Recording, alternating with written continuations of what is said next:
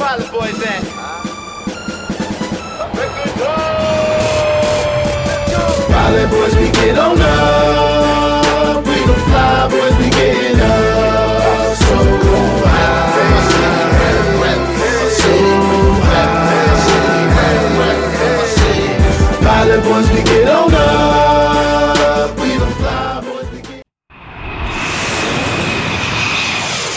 Welcome to Red Eye, a conversation series where V and I sit down and have the type of conversations you would have on a red eye flight late at night when the world is asleep. All sorts of thoughts can pop in your mind, and we keep things thoughtful and entertaining as we discuss these ideas. Today we got a lot going on, but uh, you know, first and foremost, V has come out to uh, formerly sunny, now cloudy LA. Uh, how you the- how you enjoying your West Coast West Coast time, V? I brought the I brought the the gloomy gloomy weather with me, but I, that's what I thought until I I've been speaking to you, L.A. folks, and it seems like everyone is really really depressed that this this these last couple of months have not been quite as sunny as as everybody in Southern California is used to. No, everyone's just everyone's pissed. everyone's like, "Where's the sun? I didn't. I don't pay this rent to live in the clouds." this. This isn't what I paid for. Yeah, Create make some artificial sun. Uh, exactly. LA is such a very interesting place to me because it's obviously, I mean, LA proper, right? It's obviously a very beautiful place on the ocean, but there's just so many within that kind of like natural beauty is so much like filth and dirt. Yeah. Well, and here's the thing, bro. It's like it, Cardale Jones said it best, right? I didn't come here to play school. God damn it. That's how I feel about LA. I didn't come here to play school. I came here to be around some great weather and enjoy the vibe and, you know, live by the beach. I did not come here to sit down and experience just clouds and rain week after week after week for no apparent reason. yeah, it's uh it's interesting. Like I would definitely demand some some rent concessions for this this weather if I lived out here. Come on, Governor Governor Newsom, like do do right by the people. yeah, exactly. Exactly. but Um, you know, it's interesting nonetheless. I mean, I think this it is very very odd. I mean, they made the song "It Never Rains in Southern California," and it seems like this has been like winter. You guys have had snow. Like you've had a worse winter than some some of the some of the yeah, dude. It snowed twice. what is Yeah. going on? I But. I also wanted to comment. Um, so we we watched this amazing kind of catastrophe this weekend with Silicon Valley Bank over the last week or so.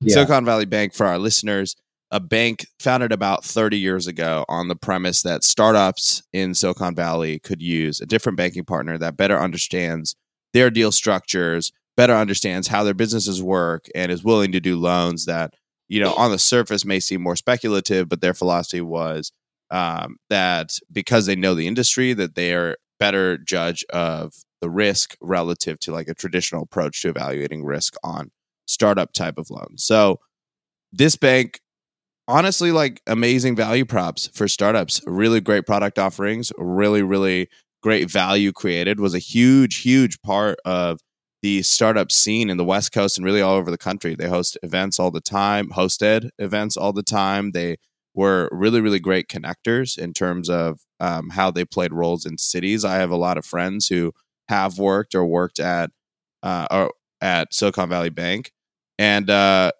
over the last couple weeks, um, the very same people that you know they they took the risk to support uh, stabbed him in the back here. Uh, there was a run on the back bank from um, really just a swarm of venture capitalists who you know whether it was fear or collusion or whatever is going on there.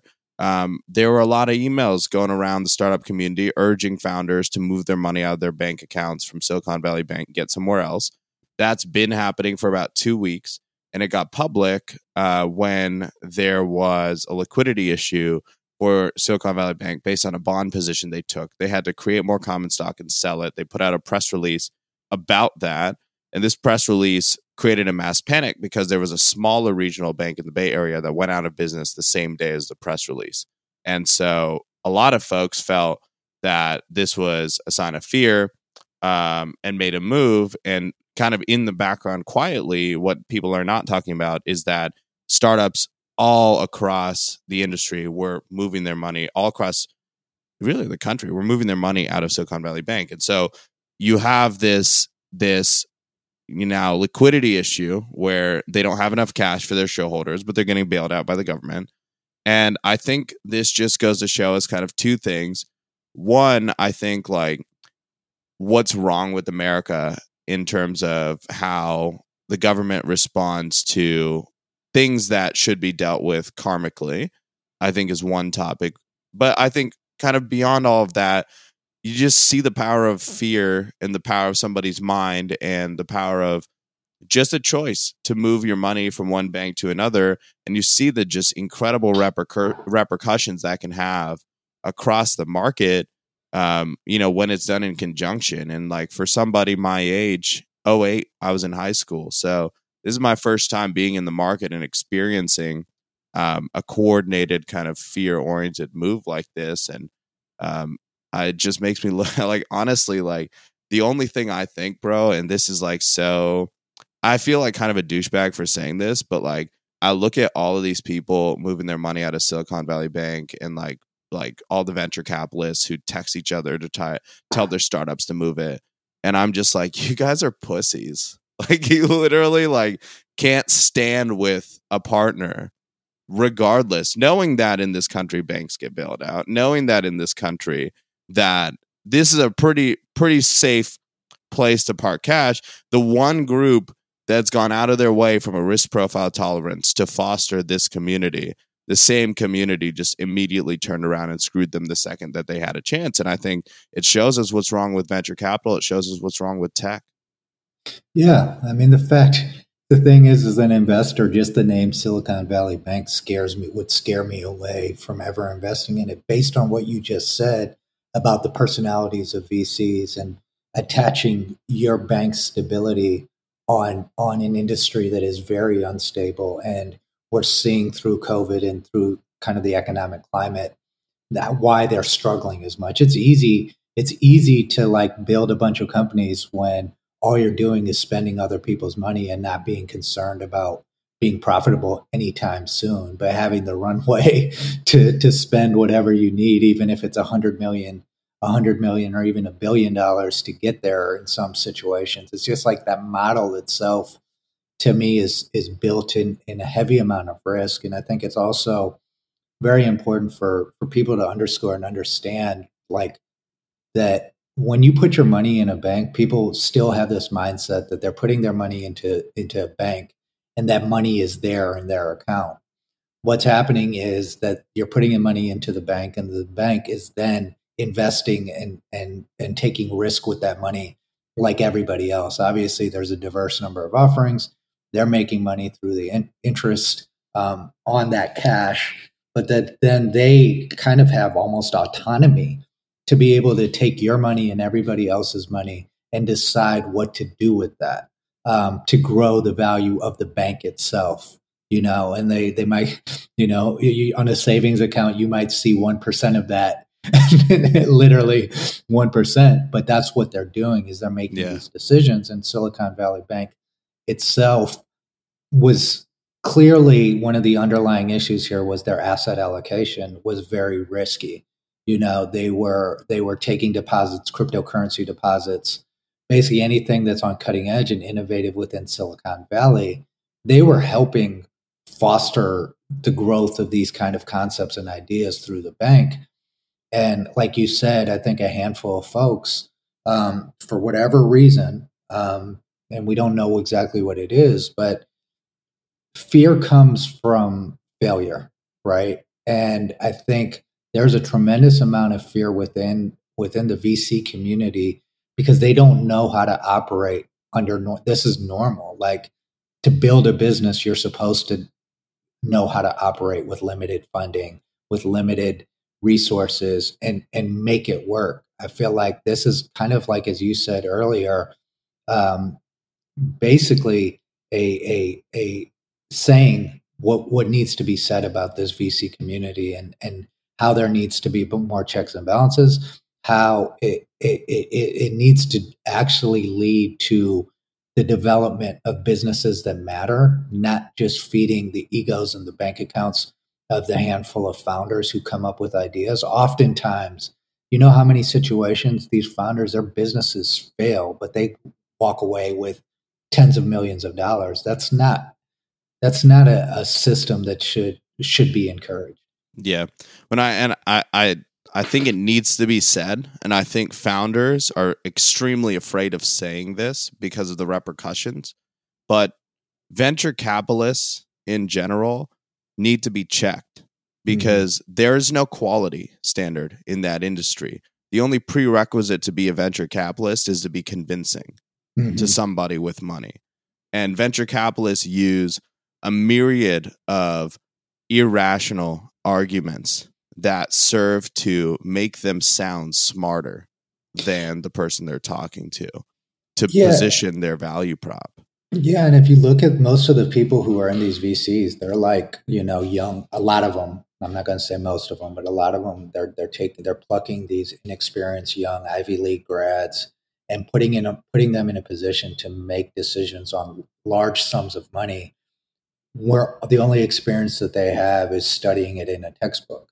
Like yeah. that's the other thing that bothers me is like how can somebody lead be your lead um, fund manager for for a specific sector um, without ever having built a company themselves, without ever even having worked for decades in an industry to understand you know what's a good investment what's a good buy and what's a what's a bad buy it can't just be based on hey let's let's analyze the books. It's like there's there's got to be something that's more deep. And like you said it's about the responsibility that we place on these folks. There has to be some quality standard and the type of people who are responsible for for developing and growing these deals because almost every conversation I've had with a VC, I always have to deal with a learning curve to actually get them to get it. Yeah. Like and, and you you know, and you've had more of these calls than I've ever had, but it's just very frustrating because it's like, why do you have your job and why are you paid as well as you're paid if you, everything comes from you being the middleman? Like the founders of the companies have to educate you on their business and then on the other side you sell to a whole bunch of a whole bunch of folks based on their trust in you when the, you're they're putting trust in you and you're not even the one that's truly responsible for the success or failure of the business right? Yeah. like having this middleman between it should it should be an open format where you know any accredited investor um, they can research the founders of startups can put all their business information out and then they can pitch directly. Even the need of having this middleman this is true in, in a lot of things in america that piss me off. Like the real estate industry is another one you're telling me that every real estate transaction i have to have a real estate agent and a broker and pay those fees and a title company like this is what america like kind of thrives on and kind of the dark underbelly of of our capitalist structure is there's just a whole bunch of people eating off of other people's plates that they don't do anything except for literally operate as the middleman between. And the irony is, if you look at who's rich, most of the people who's rich were eating off other people's plates. They never yeah. made anything themselves. You know what's very interesting, and I read this um, the other day. Fun fact is like everybody thinks that Jeff Bezos became a billionaire because of Amazon, and the truth is that's not that's not how he became a billionaire. He became a billionaire because he was friends with Sergey Sergey Brin and, and Larry um, Page, and they he was one of the earliest investors in Google, and that's mm. actually how Alphabet, let's call him Alphabet now, uh, and it was Google at the time. But that's how he became a billionaire and had the money to grow Amazon. Amazon didn't make him rich; it was knowing the right folks and getting an opportunity to get in on something early that blew up. I didn't know that. That's a really interesting tidbit. And I think what a lot of people also don't know is that Bill Gates has never invented anything in his life. Mm-hmm. All he's done is take things other people had, make them incredibly mediocre, and then sell them to people. That's, well, he did. He the one thing he did, he did help create MS DOS, which is like he, no, he, he didn't. He didn't create it. He bought it. I thought that he was involved in the coding of that. I didn't know that. I thought always. No, yeah, he he took basically the entirety of Microsoft and everything Bill Gates has done has been taking other things and then repackaging them under his brand and selling them and acting like there was an innovation because they were involved in it. But if you look at his business tactics on his rise, they've been brutal. If you look at his nonprofit work, there's not a dollar that he'll spend to give back to the world that he doesn't have, you know, a future stake in that same market. Yeah. And you look at like why do we respect that? Why do we respect people who come into our society and just absolutely drain the life out of an economy that people are, you know, breaking their back to support, right? And it's like that to me is like the issue with wealth, power, and then I, I'll tie in like venture capital in here because venture capital to me, there's good venture capitalists. Don't get me wrong. There are good venture capitalists. but they're not the most popular ones. No. most of them are horrible and Yeah. most of them are out here because of their egos they're not out here because they want to help startups they just they just want to be in a power position over the kids that were smarter than them in Look- school yeah. that that's the mean- reality like all the vcs like they're not that smart And Partha, you know this. We had these conversations while it was happening. The whole the whole SPAC run. I was just like, these guys are clowns. yeah and eventually they got exposed for being that. But like when uh, things were good, their media started embracing these guys as some sort of superhuman, special, specially talented people, and it's just like, wait, they don't do anything except for use their name to get a whole bunch of money to to to prop up a business that ninety percent of the time doesn't succeed. Ninety eight percent of the time ends up failing, but they walk away. You know, and Chamath is the biggest example of this. They walk away rich, but what have you done to create value into the world that deserves what you're taking out of it? Like that's the thing for me is it's like I'm not I don't like making the the general argument. It's like, you know, because people are obsessed with money, but I think there's a fair proposition of you should get paid based on the value that it's generating for society, not the value that you're extracting by Yes. taking advantage of society's rules. There's nothing wrong with becoming a billionaire for for creating something that has or, multi- or even scaling something you don't Yeah. even have to invent it yeah, there, Yeah. there's nothing wrong with that, but there's a, there is this whole concept within the world, and it started with Gordon Gekko when he said greed is good, and that's like taking in. There's something that happens to human beings too, like once they get that first million, they become greedier with money, not more loose with money. You know what I mean? And they also the power complex of like knowing that you have the power to be able to to impact society however you want to i think that that really has been it's damaging as well like you're seeing it with like you know elon's losing a lot of fans now because people were not his fans and people who respected him are like wait this doesn't make sense. Like you you changed you changed space. You changed the automobile industry. Why are you getting into this bloodbath of of the social media wars? It doesn't fit your value prop and it's an ego play right? Because it doesn't it's not built in his foundation as an engineer. It's it's it's outside of that. And that's where i think the society like when you have no checks on what you can and can't do um then it goes back to the same thing. Is he qualified? Is he qualified to take this position just because he has enough money to buy the company? Is that the right person to take over the company? That's what these corporate a lot of corporate raiders do as well is it's like they see an opportunity to extract value quickly so they'll come in and buy up a company and then just exit when yeah the know, irony of that logic too is that it's really easy to use that logic to exclude people from industries too mhm, to say is this the right person? You see that in pro sports ownership right? Mhm. you can say oh that that's just not the right fit. Same thing you'll hear in venture same thing you'll hear across a lot of these markets anytime power is involved. Oh that person's not the right fit. That's a really easy way to just not have a real reason for not wanting something to happen just using your own biases and it's like that's that to me is like it's the biggest double-edged sword in our society because i think it's there's like an individual perspective of you should be doing things for the right reason and if not karma's going to get you on that right? And then there's mm-hmm. the societal side of like for whatever reason some people feel like they need to be the gatekeepers of what happens and what doesn't. And you know you can extend that to venture. Take it to the music industry. A bunch of A&Rs out here doing the same shit acting like gatekeepers trying to leverage power. It's it's the same game in Everybody is just eating off of different. all there's all of these ecosystems in all of these industries and we were actually just talking about this that is set up to eat off of other people's plates versus creating their own plates and that's the thing that's it's like you know there is no record deal that any artist signs that is not more favorable to the record label than it is to them. Yeah. And you know there's obviously arguments for that. The risk the labels are taking risks on, on many artists. One of them has to hit.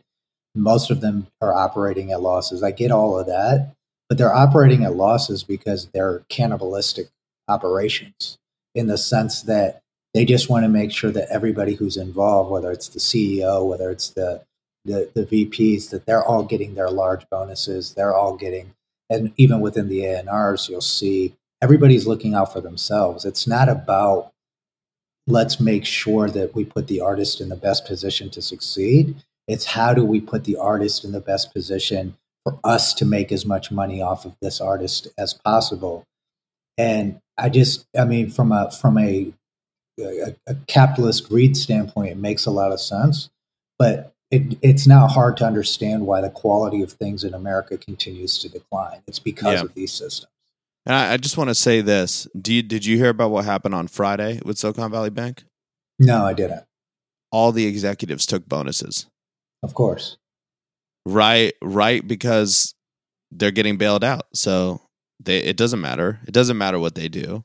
And i think to your point there's this game that we play in society of balancing the consequences of like not supporting. Like if the government doesn't step in it can lead to a much larger situation that's much worse for everybody in the country.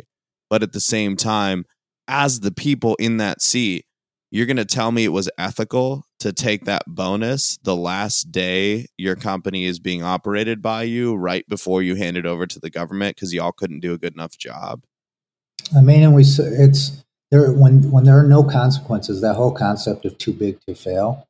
Um, like even even Biden coming out yesterday and saying we're going to bail them out, but it's not going to cost taxpayers anything. It just shows you how delusional. well you know Uh, where that i read about that that's from a fund that banks contributed to i believe do you know about this No, I don't. so there's like a separate fund that banks have been contributing to as a bailout fund that i believe was set up about a decade ago so that's where their bailout money's coming from it's not coming from the tax base is Mhm. is what they're saying But it's gonna it's gonna it, it'll it's impact the trickle- we pay taxpayer for for, yeah, sure yeah. yeah. There literally is nothing the government does that doesn't doesn't operate on taxpayer money, and I just think it's a, the, the statement itself is is bothersome not just because it's incorrect, but it speaks to a mindset and philosophy um, that that these folks have, which is it doesn't matter that this bank failed. Uh, we're just going to tell everyone what what they want to hear, so they're not upset about it. You know, a sixty billion dollar check. That's good. About that's what they're estimating. You know what sixty billion dollars can can can be used for? It could solve all the crime issues in this country for the, the rest of time. It could it could create it could create economic stimulus that leads to more people, less people being below the poverty line. Like it, it not that sixty billion shouldn't be invested in bailing a bank out, right? And that's that's where they're, they're not and not only bailing the bank bro this is this is the the worst part. Sorry to interrupt you. Yeah. Bailing out bad venture capitalists. Bad business. They're being rewarded for doing business poorly. yeah. And that's not that's not the system that you're taught as a kid you know? But as you get Plus, older if, if you're handling cash reserves in the millions, it's basic business to understand your FDIC limits and to not have too much cash in an account. That's you know basic business. And you move to a higher level bank if you have more than that. i read a funny story about Giannis. Uh, basically he put 250k in like 50 different banks just so As he should. so As that he he would have he would he wouldn't be over the fdic insurance limit. As know? he should, bro. And I mean, I think that's the thing, right? Is like there's practices here. And if, if you want to put more money in the bank, you should have to buy insurance on that money.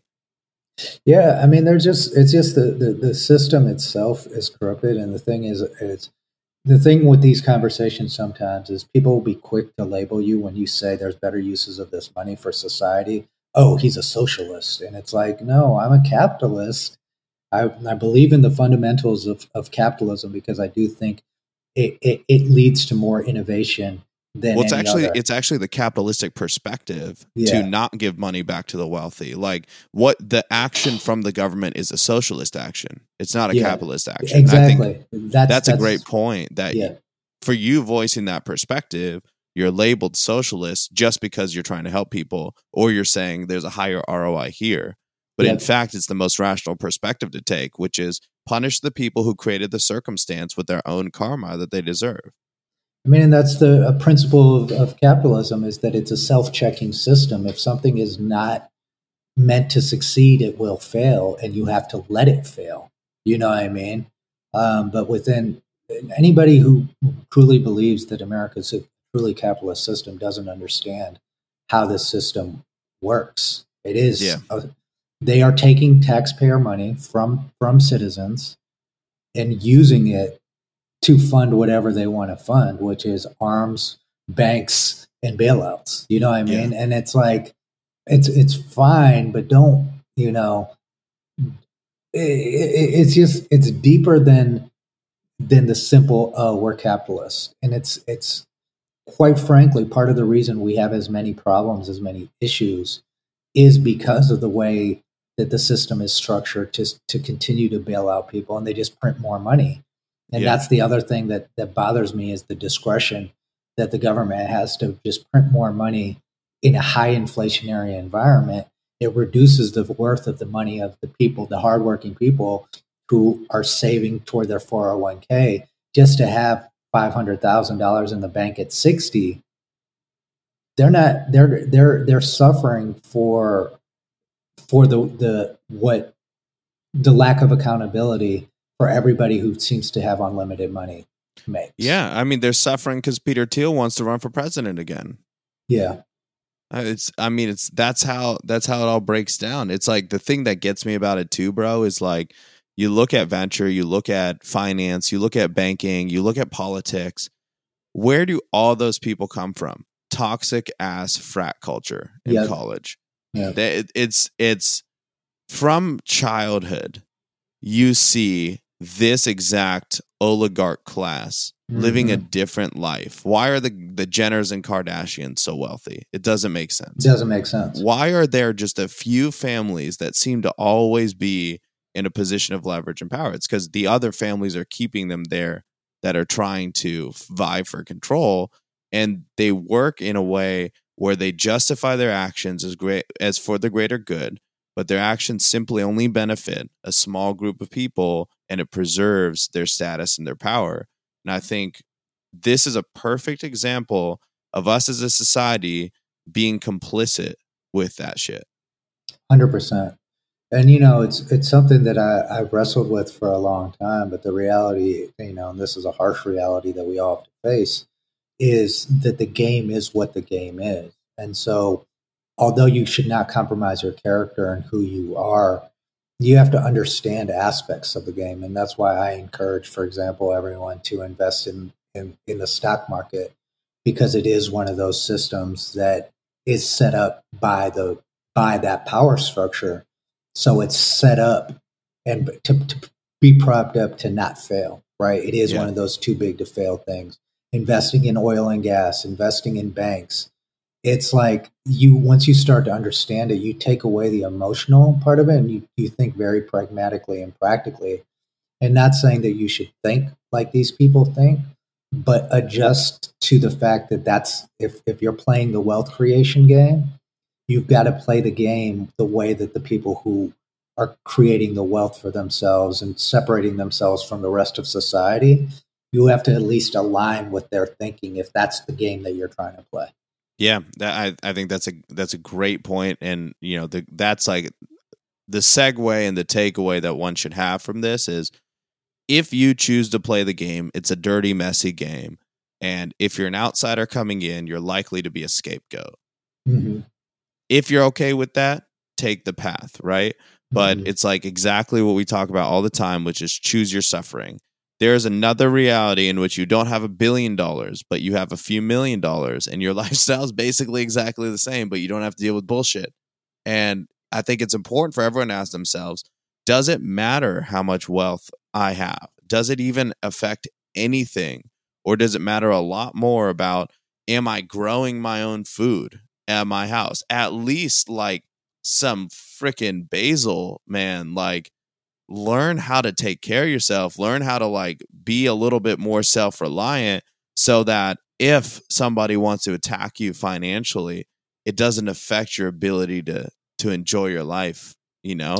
Work toward owning a home, right? Quickly in a market that it makes sense so that people can't take your land from you. Don't buy a house and lease the land, own the land you live on. Yeah. Like fundamental things that you should do to protect yourself in this society so that nobody can come after you in that way and still they can because of eminent domain because of you know if they if they want to develop they'll just buy as much land around you as possible and make it not enjoyable to live there Mhm. anymore like there's a lot of ways people can still come after you but you do have to play a level of defense Of course. And the thing is, like when you actually look at data and you study the numbers, you realize that you're playing a you have to understand that the odds are stacked against you.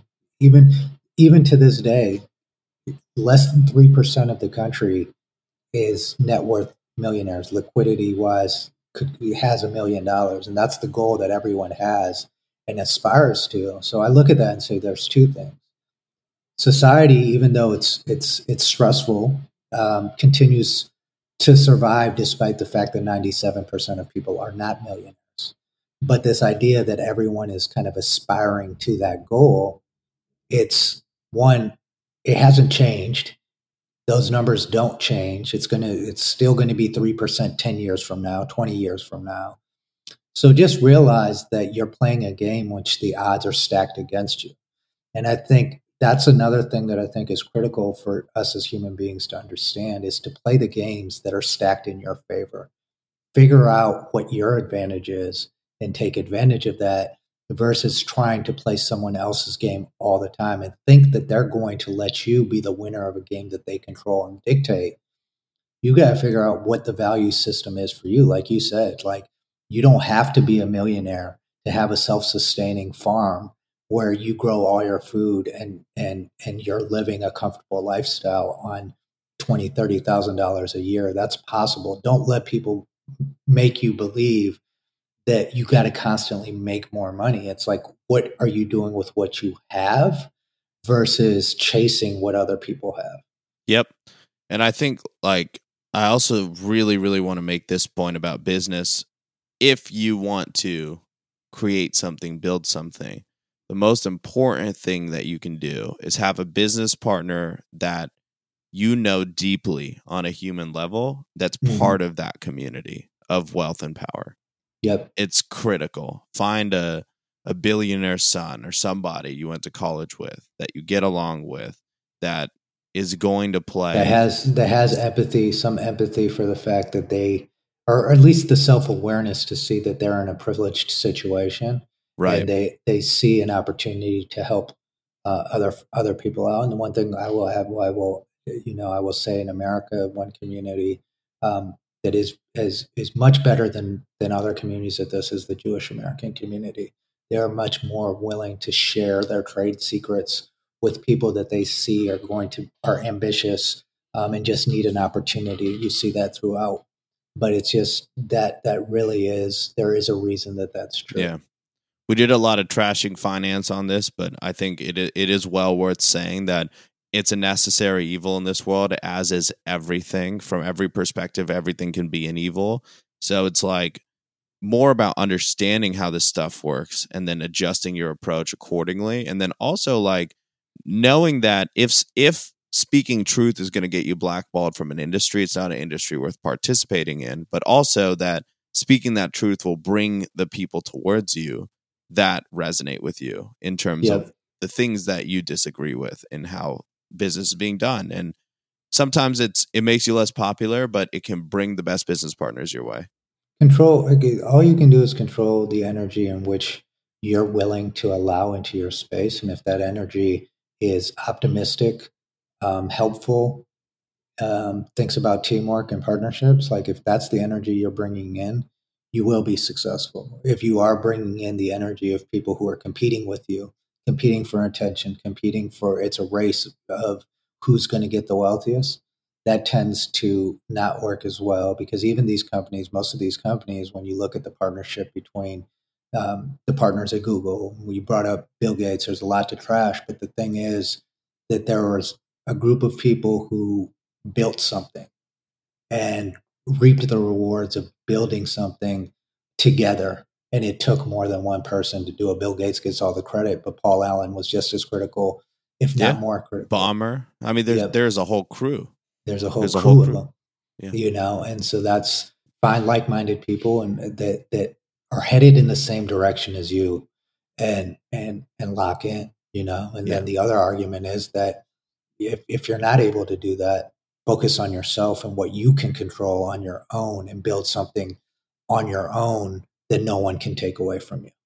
This is why middle class people who get wealthy never end up in those wealthy circles socially. hmm because there's a difference between creating wealth and being rewarded for creating value and pursuing power. Yep. Yep. I I, think think, we, when you spend most of your life in in the middle class world, you don't even understand. Like you were saying earlier, like these societies are were already the, the bourgeoisie is already there. Like they're in their own world, um, and they're born into it. When you're not born into it, you're not going to know how to operate in that world. What you know is hard work, discipline, and you still have the fear of not having it tomorrow. You know what I mean? Um, and I think I think that that's that's that's the truth. Is like you can't you can't be middle class and go to upper class and and and fit into that world. Maybe gen- in two or three generations you can if Yeah. if, if your family maintains that.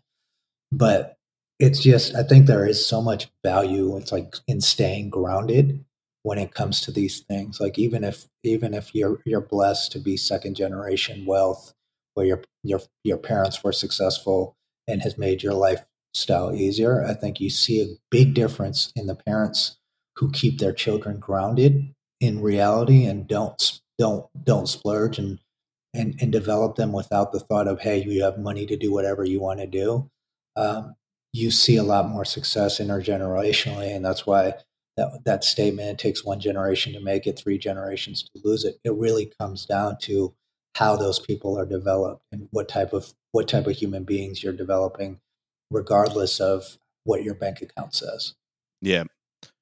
Spot on, man. I, and I think this is, you know, these these moments are always great for reflection. I think corrections in markets are great for taking industries that have detached from reality and bringing them back. And that's that's what we're experiencing.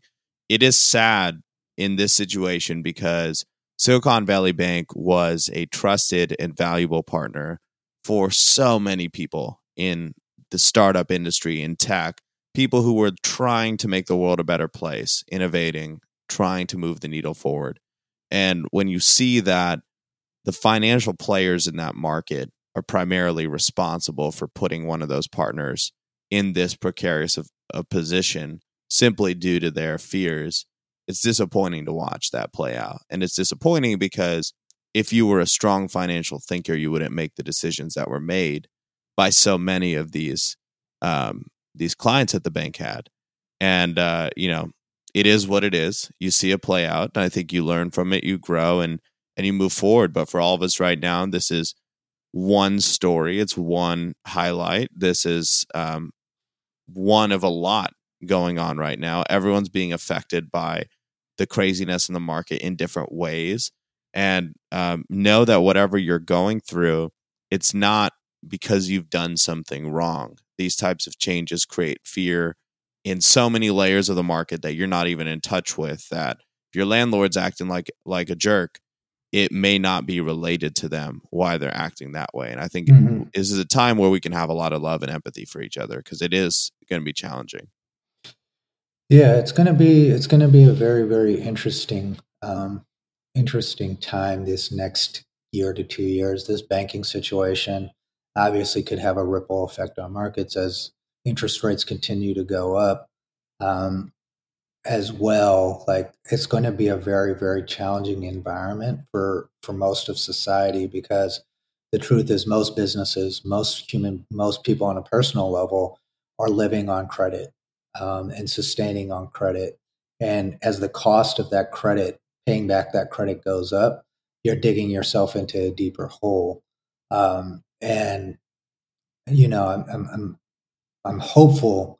The only check on that, right, is if you can create the value to balance that and not just continue to operate the same way, but make the adjustments that you need, both in business and personal life, to the environments that are at hand and understand that the best thing you can do is put yourself in a position to survive so that you can thrive on the other end of this, right? And it's like that type of disciplined approach because more great businesses come out of economic hardship, times of economic hardship, because it forces people to be innovative and create new solutions to problems. So, uh, although there there should be some some there's going to be some sadness, some some struggle, but if you can keep that perspective and just keep working on yourself and working on the things that you work on, you will you will be positioned to be successful on the other side.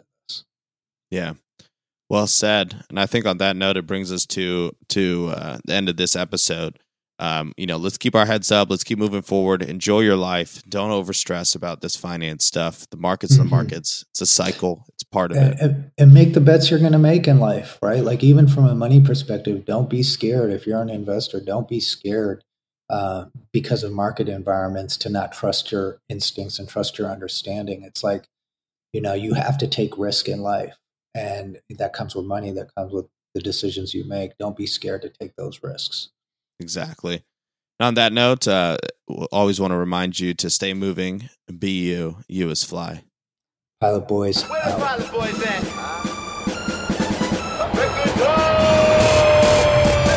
Pilot boys we get on up. We gon' fly boys